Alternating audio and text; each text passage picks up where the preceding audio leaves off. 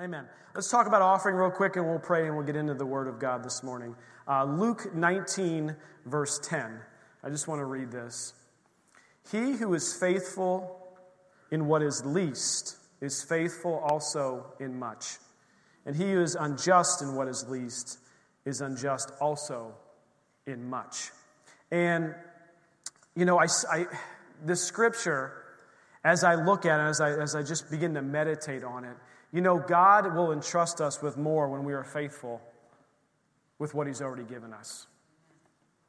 And I know sometimes that's hard for us to understand. And we look at people who are, you know, maybe they have a lot of money or a lot of wealth or this or that. But I can tell you that there are many people that I know who are wealthy, who are Christians, and they are some of the most generous givers I have ever met in my life. They are some of the most generous people I have ever met. And the Lord entrusts to us, He entrusts us with finances so that we are stewards of it. We're not taking any of it with us anyway, amen? We are just, He's asking us to be stewards. And when we're faithful in doing the small things, which, you know, tithe is one of those things that He's asking us to go do, the 10% tithe. When we are faithful in doing that, He continues to show Himself faithful and to honor His word and to bless it. Amen? Amen. So let's pray over the offering and the message today. Heavenly Father, I just thank you, Lord, that you are so good, that the goodness, your goodness, leads us to repentance. Father, we trust in you. We trust in you with our finances.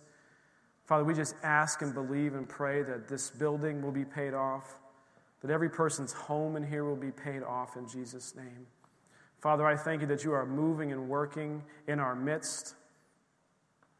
And Father, even when we don't see it, you're working. Even when we don't feel it, you're working, Lord.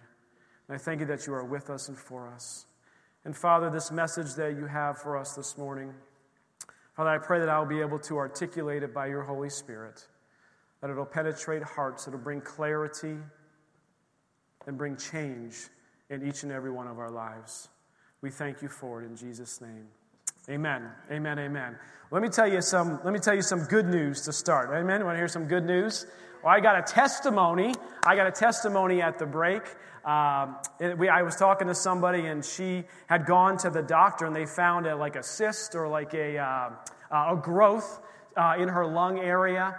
And you know what? And they were just like, okay, I don't know what's going on. Here's that. And she's just praying and believing and standing on the word of God and saying, you know what? I am, I am healed. God has healed me, and I'm standing on this word of God. I know she's a woman of faith. God has healed her multiple times. And she went back to the doctor, and they took a scan again. And guess what? Gone. Completely, totally gone. So thank you for sharing that testimony. You know, I got my testimony list. I, I, get to, I add to those testimonies. That's another one to add to. God is a healing God. He's a miracle working God. Amen. Amen. All right, so pull out your timelines. As Liz already mentioned, we're doing a, a series on the end times. And my goal each week, my goal each week is to talk a little bit about the end times timeline, maybe about half the amount of time I talk. And then I want to take about a time and just give some hope. And just give some hope of, of who he is, what he's done, the promises, amen, that we can stand on, even when we are faced with difficult situations. And I want to keep reiterating, you know what, this series that we're doing, this series that we're doing, my goal is that you understand what's coming. That you just begin to understand what's coming, and that you walk away every week with some practical things that you can do, things that you can change, things that you can meditate on. And at the, at the very, as we go through from the back to the front of this thing, so we started all the way in the back at eternity, and we're walking our way forward to present day, uh, uh, present day isn't necessarily on this timeline, it's kind of off to the left a little bit. But as we get there and as we begin to get through this series, what I want to do is if we know this is happening or coming, what does the church look like? What does ECF begin to look like? And I want to begin then to cast some vision for the future of this church. And I want to do that through October and November, and I don't know how all the timing will work out. Uh, we've got the election season coming up too, as well as you know, we've already talked about. But my goal is to walk through this timeline, but then say, if this is what's coming, then what should we be doing as a church? And I would begin to cast some vision over our church and what does it look like so that when we're making decisions And we're saying, well, we haven't reopened kids' ministry yet. Why not? You'll be able to answer that. Why are they talking about paying off the debt so much? You'll be able to answer that. And all the decisions that we have made or haven't made, or you're wondering why it's happening or not happening, you'll be able to understand more clearly as we walk through what the vision of the church looks like moving forward, knowing the season that the church is in. Amen? Does that make sense? So you have to keep coming back to hear all that stuff as we go through. But again, we're just walking back through. So, okay, on your timeline, just a quick summary. From the right hand side, we talked about eternity a couple weeks back, what that looks like. Praise God, we're with Him forever. He makes all things new. Amen? All things will be made new. All things, the things that were lost and stolen, and the heartbreaks that you had, all these things, He makes them, restores every single one of them, and makes them new and it's going to be a glorious time in heaven. We're not just going to be sitting on the clouds playing harps, okay? You have to go back and listen to that message if you want to know more about eternity and what that looks like. It's not just harp playing in the clouds, okay? And then we talked about the thousand year reign on earth. And what does that look like? What do we have jobs? Do what do we do? What about our talents? What about our giftings? And, and Christ is reigning on this earth for a thousand years and we are reigning and ruling with him. And what does that look like? And that was exciting. And then we talked about the day of the Lord two weeks ago. Not quite as exciting. We talked about some of the judgments that were coming out, some of the, the wrath of God, uh, the trumpet judgments and the bowl judgments that were going to come out. And we talked about Armageddon. And we talked about, you know what, we are not going to be here for that pouring out of the wrath of God, which leads us into today's message, which talks about the rapture. Everyone was wondering when is Pastor Jason going to get to the rapture and tell me when I can get out of here and all this stuff gets to end, okay? Well, today I'm going to give you some, I'm going to give you uh, a couple different viewpoints of what's out there. I'm going to tell you where, what I believe, actually, well, the timeline shows what I believe, so I guess it's not that hard uh, to figure out where I'm at uh, from a theological perspective. But I want to walk through that. And but before I do, I want to talk about something real quick. Uh, I want to talk about something because number one, the rapture and what it is, it's important.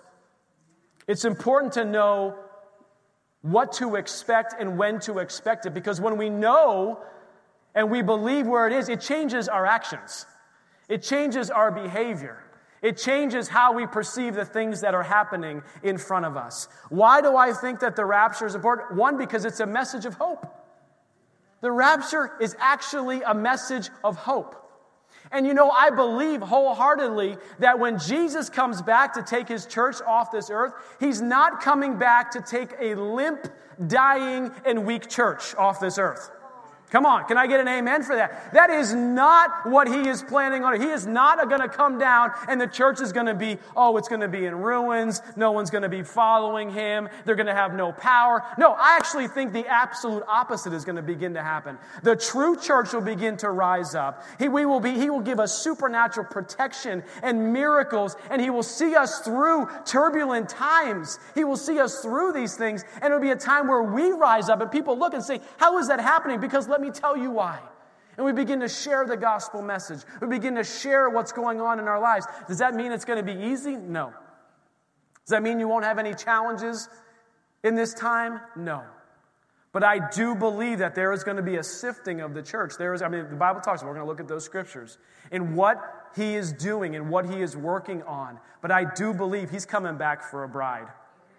And the bride is his church, and we are going to be ready and we are going to be operating as He intends us to operate. Amen?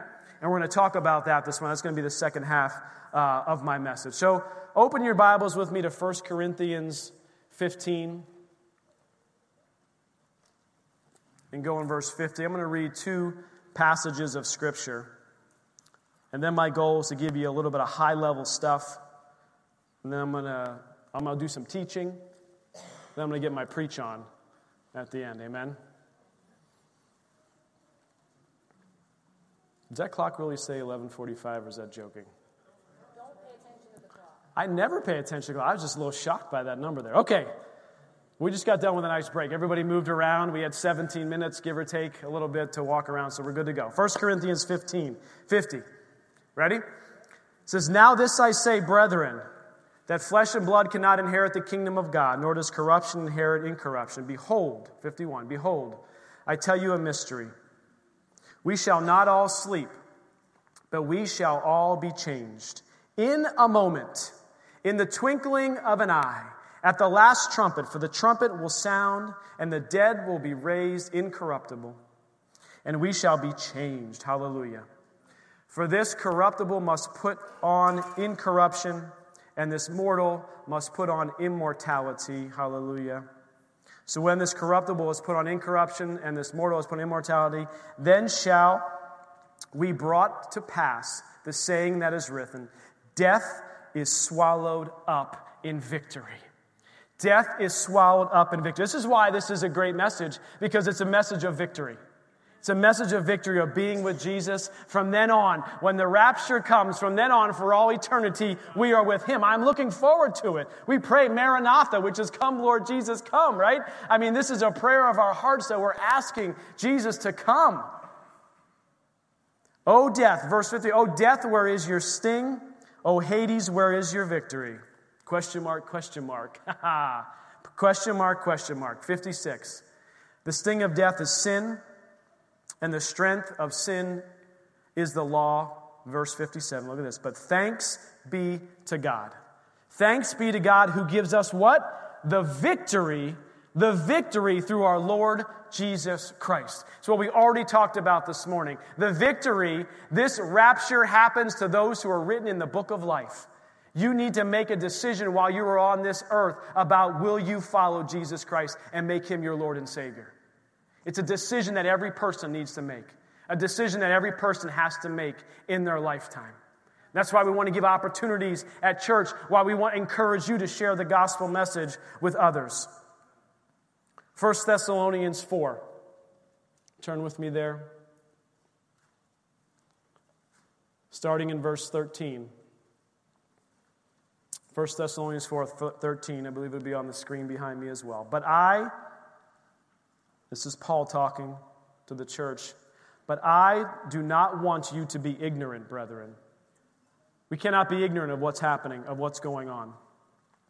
Concerning those who have fallen asleep, lest you sorrow as others who have no hope. For if we believe that Jesus died and rose again, for if we believe that Jesus died and rose again, even so God will bring to him those who sleep in Jesus. Those who have passed away previously, who have made Jesus Christ their Lord and Savior. This picture of the rapture happening is also called the resurrection, the second resurrection, where the dead in Christ will rise up as well. The Bible talks about that and shows that pretty clearly. Verse 15. For this we say to you, by the word of the Lord, that we who are alive and remain until the coming of the Lord will by no means precede those who are asleep. For the Lord himself will descend from heaven with a shout, with a voice of an archangel, and with the trumpet of God, and the dead in Christ will, raise, will rise first. Verse 17. Then we who are alive and remain shall be caught up together with them in the clouds to meet the Lord in the air. And thus we shall always be with the Lord. And thus we shall always be with the Lord. These challenges, these trials, these troubles, these things will begin, they will, they will vanish that day when he comes. Therefore, listen to this. Therefore, comfort one another with these words. So, actually, what Paul is teaching us is yes, the rapture is coming. We're going to talk about where we see it, it reside on this timeline. But we got to comfort one another with this word. We have to comfort each other, saying, you know what? It's going to be okay. God is working, God is moving. We can rely on His promises. They don't become null and void in the end times in the last days. No, we can stand on this word of God as much so as we move forward in the end times as we could a thousand years ago. You understand that? The promises of His word remain. The things we can stand on remain. Amen? So, some key passages that we can, or key points that we can come out of these two passages is one, number one, is God's going to take us to be with Him. Amen? When Jesus comes back.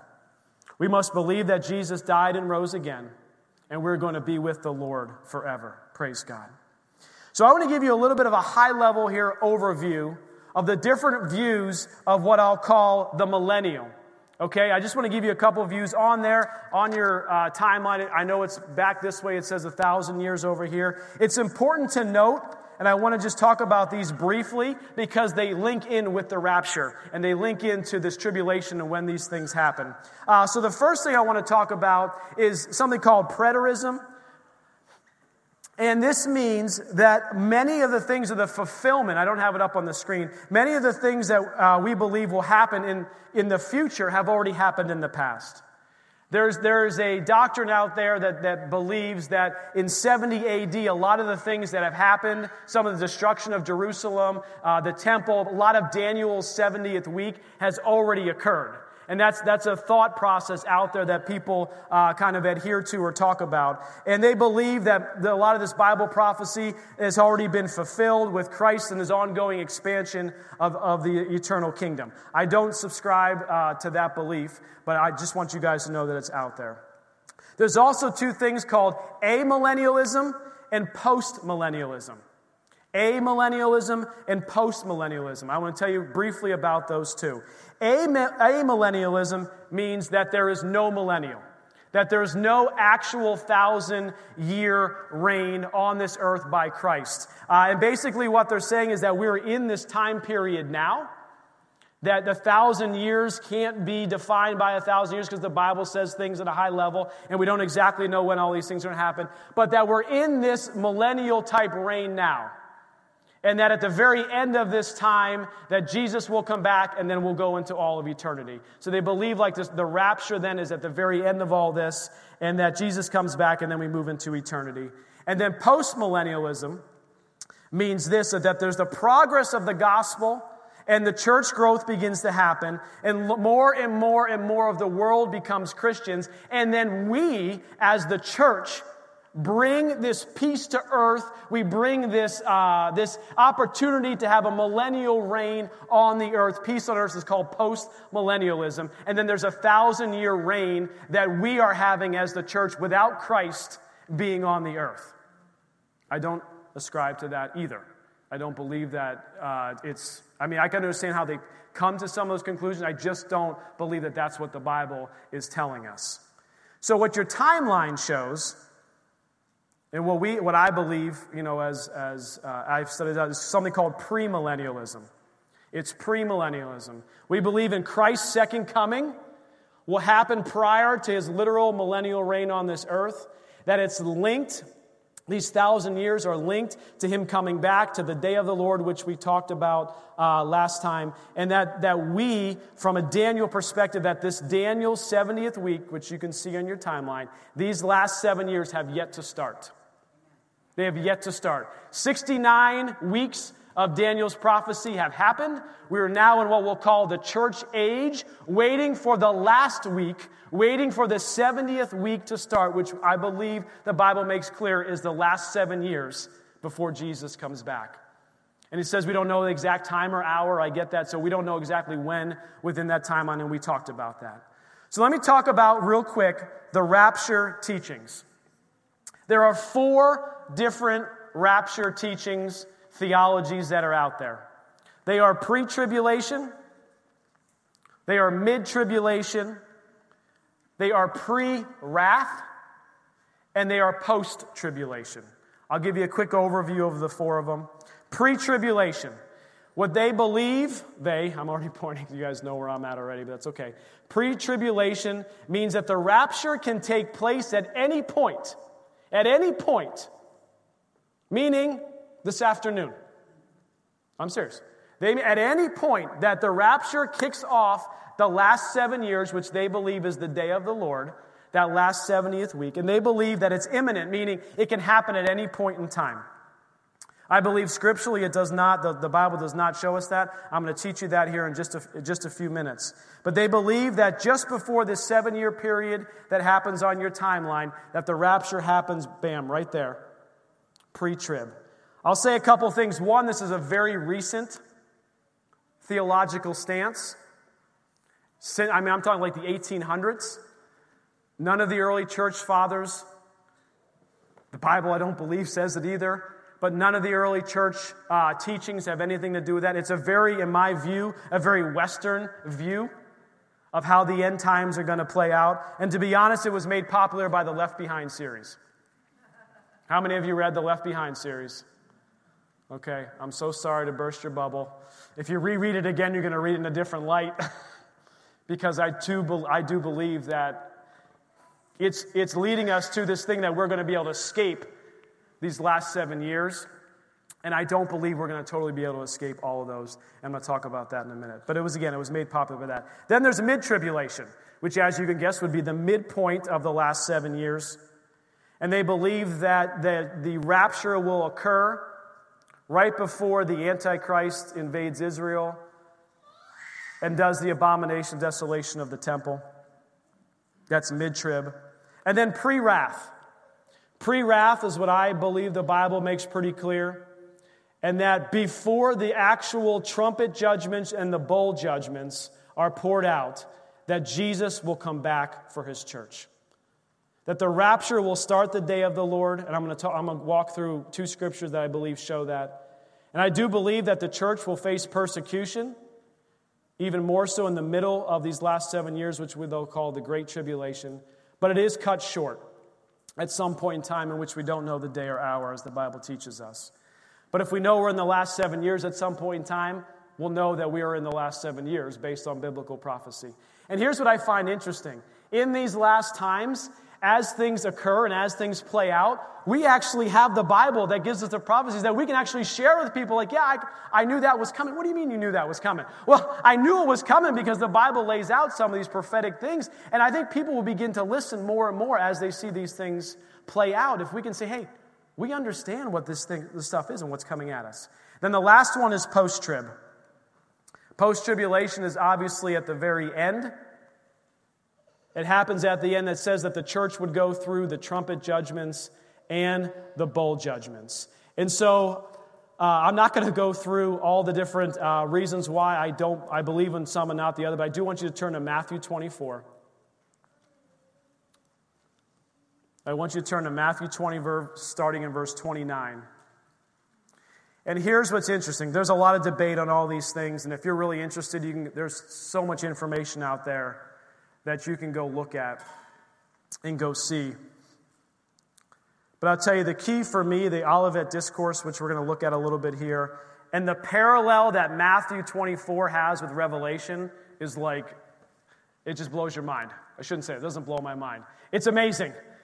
It's amazing what those two things working together actually show. So it says this Immediately after the tribulation of those days, the sun will be darkened and the moon will not give its light. The stars will fall from heaven, and the powers of the heaven will be shaken. Then the sign of the Son of Man will appear in heaven, and the tribes of the earth will mourn, and they will see the Son of Man coming on the clouds of heaven with power and great glory. And he will send his angels with a great sound of a trumpet, and they will gather together his elect from the four winds, from the one end of heaven to the other. Jesus is going to come back. But when you look at the events that happen in Matthew 24 and in Revelation 6, the, the rapture, you can see clearly, at least from my own point of view, has to happen after the midpoint of the tribulation, after the abomination, desolation of the church, of the, of the temple in Jerusalem. And then he begins to come, then he comes back. And we don't know the exact time or hour. If you want to study this further, I would encourage you to read through Matthew 24. And, and look, I mean, even if you commentate for yourself, everything that's happening in Matthew 24 is all leading up. He's talking about all the things that happened in Revelation. And this is Jesus talking to his disciples. The next passage of Scripture, Second Thessalonians 2.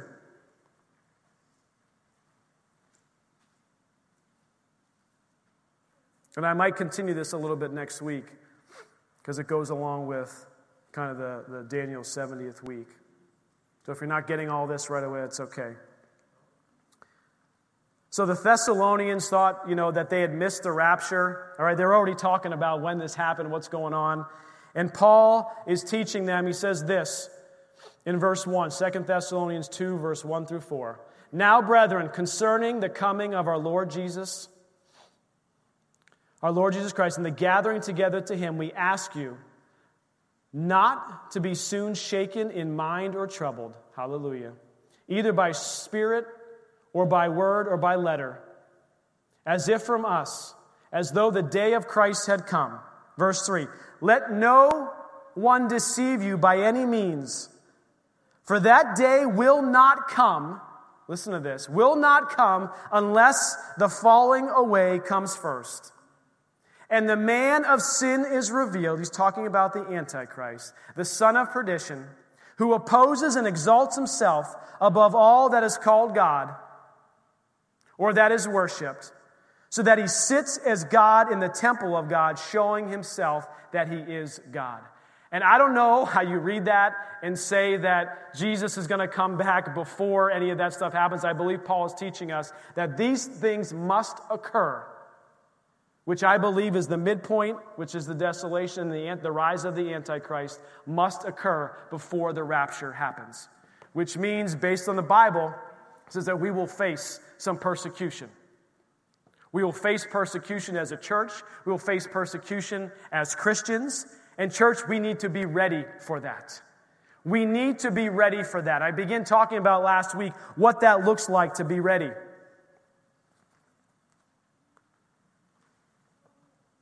So I'm not going to go through, just honestly for the sake of time. I know I'm not supposed to look at the clock, but I got a lot more I want to share that I believe is more important this morning.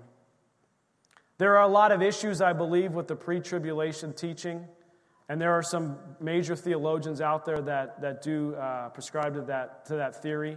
There's a lot of different problems, and if you're interested in learning more about those, I can send you some links, some videos.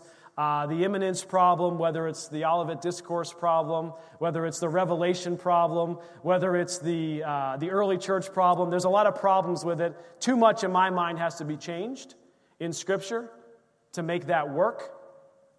And so I subscribe to a pre wrath doctrine of the rapture, which means before those final judgments are poured out, before those trumpets and those bowls are poured out on this earth, and the wrath of God is unleashed, Jesus will come back and take his church. He will come back and take his church. Worship team, if you want to come up here. But here's what I want you to focus on. Say, wow, Pastor Jason, you're a bearer of bad news today. I enjoyed the Left Behind series. I enjoyed the thought that all that stuff that happened in there, maybe I didn't have to go through it. And what I want to encourage you with this morning is this is God will take us through it.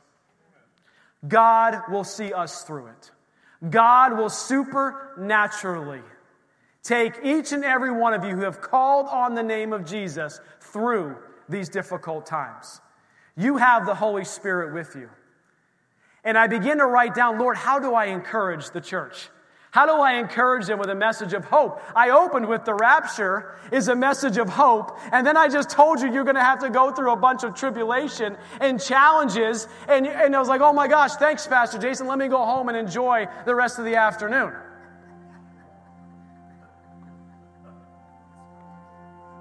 But I want to give you some hope this morning. And I started writing some things down. And it's this. This is the time, not for the church to hide, but for the time for the church to grow and to preach and to see miracles and to see healings and to see the lost saved. Now is the time more than ever for the church to rise to the occasion and not to run and hide. This is the time for the gospel to move forth. This is the time to show people what's happening, point them to the Word of God, point them to Jesus Christ, to make them their Lord and Savior, so that they can be encouraged with hope that in these last days, when Jesus comes back, they will meet with Him in the air and they will be raptured. And I said, what are the takeaways from this message? Number one, we must understand that God is sovereign. God will make God will fulfill his word. He will fulfill His word. And yes, we need to pray. And yes, we need to believe. And yes, we need to confess. But the end of the day, what He says is going to happen in here is going to happen. So let's just put that aside. This is going to happen. Okay? It's going to happen. So put it aside. You're now informed of the things that are going to happen and when they're going to happen. Just know that God is sovereign. But know this this is the time for us to use our believers' authority. This is the time for us to bind up those things which need bound. This is the time for us to loose those things that need loosed. This is the time for us to intercede as a church and to pray and to be on our knees and to be a people of repentance.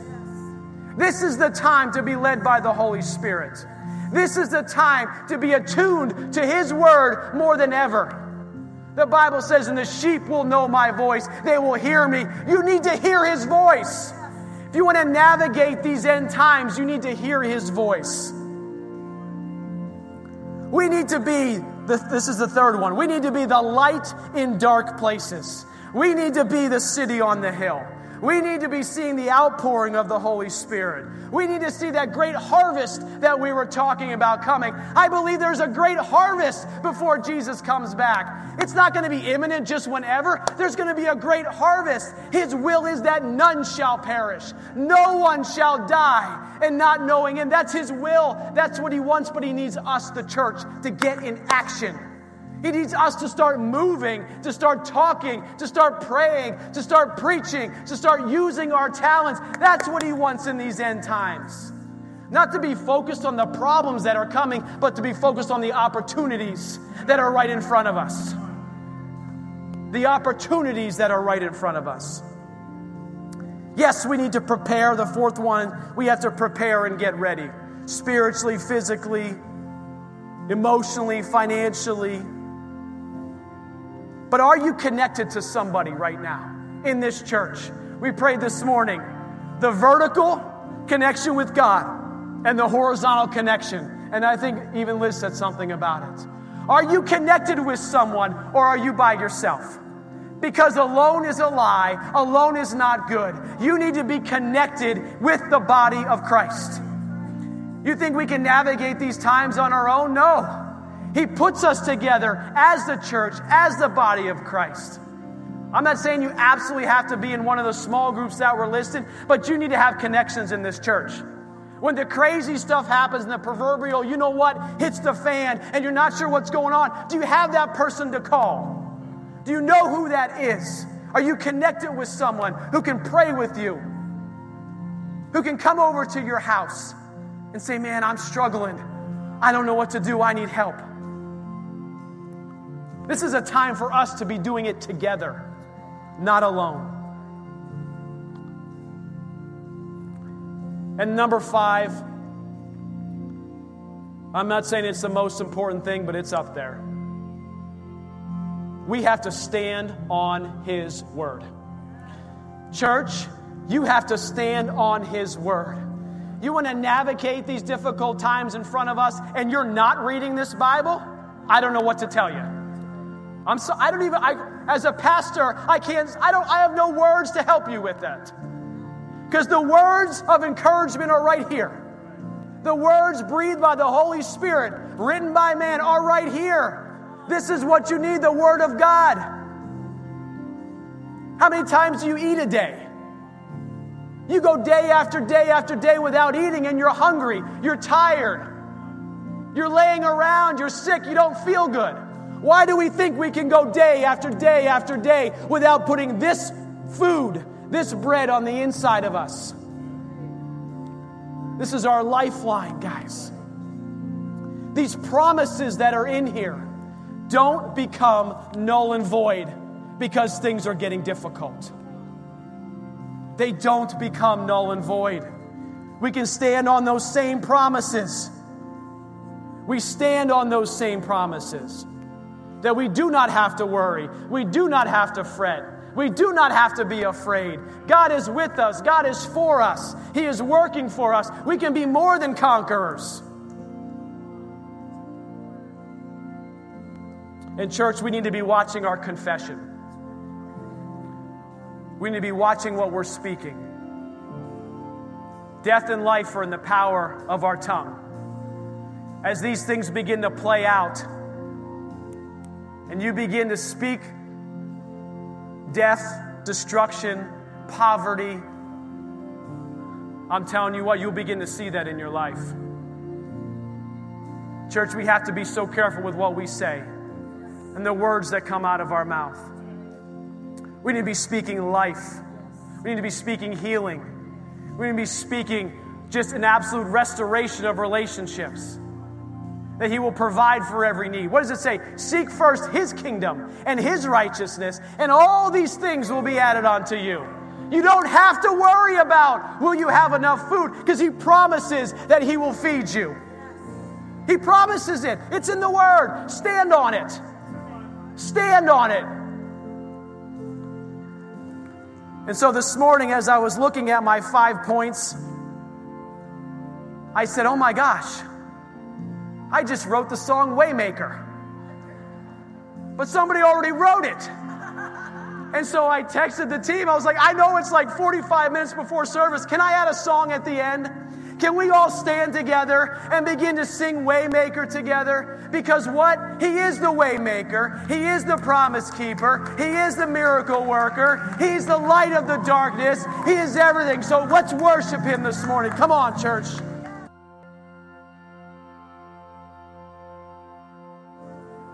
Praise you, Lord. Praise you, Lord. Thank you, Lord. Thank you, Lord. Thank you, Lord. You are the waymaker. You are the miracle worker. You are the promise keeper. You are the light in the darkness. Thank you, Lord. Thank you, Lord. When I was pregnant with Maggie May, I was standing over here. Maggie May is our eighth child, and she's the only one that was a surprise. And um, I was pregnant, and the Lord spoke to me. The Lord spoke to me during worship, and this is what I heard. I heard, this child will suffer much for my name, but not unto death and not unto turning away. Oh, wait, what? Okay, no, that wasn't. That couldn't have been the Lord. That had to have been, no. He had never he has never spoken a word to me like that before. It's always encouragement, it's always the word. It was a heavy word, and I I, I hid it away in my heart. Um, and on yesterday I was reading in Luke and it said Mary hid these things in her heart. And he confirmed that word over and over to me throughout the years. And I had the opportunity to pray with um, LCA parents on Thursday mornings, or some Thursday mornings. And um, I said to these moms, I was encouraging them about what is in store for us and for our children and for our children's children.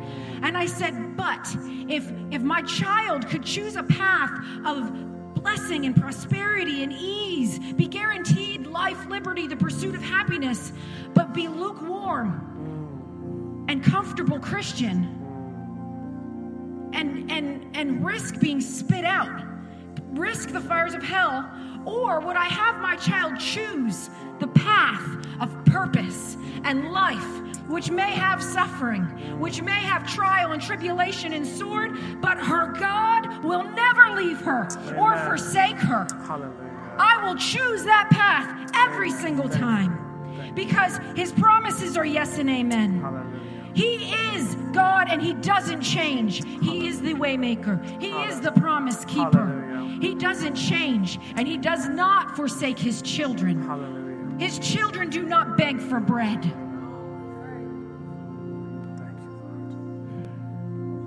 So go forth today rejoicing. Hallelujah. Rejoicing that we have been given a life that we get to lay down for Him as He laid down for us. And every step will be a step of victory, of promises. He is waymaker. And he leads us into the path of salvation. We are established in righteousness. So, guys, this is how we're going to close. Uh, we're going to have some prayer teams up here. If you need prayer for anything in your life, whether it be healing, relationship, whatever, there'll be teams up here. If you're that person or people who felt that calling earlier about making Jesus Christ their Lord and Savior, I can meet you right here, right down here after service. I'll be here to talk and pray with you, and we'll do that business with the Lord this morning. Amen. But before we do that, I want to give this benediction, to you guys. You just want to close your eyes, bow your heads. I'm going to read out of Second Corinthians 1. Blessed be the God and Father of our Lord Jesus Christ, the Father of mercies and God of all comfort, who comforts us in all our tribulation, that we may be able to comfort those who are in any trouble with the comfort in which we ourselves are comforted by God. But as God is faithful, our word to you was not yes and no. For the Son of God, Jesus Christ, who was preached among you by us, by me, Silvanus and Timothy, was not yes and no, but in him was yes. For the promises of God in him are yes, and in him amen, to the glory of God through us. Father, we just go out with a mission, with a passion, seeing this time as an opportunity, not as a problem. Father, I just thank you, Lord, that your church will grow, that lives, the lost will become saved, the sick will be healed, lives will be radically transformed, families will thrive. And Father, that we as the church will be the light in the darkness because of who you are in our lives. We thank you for all these things. In your precious name, we pray. Amen and amen. Amen. You are dismissed. Again, if you need prayer, come up here.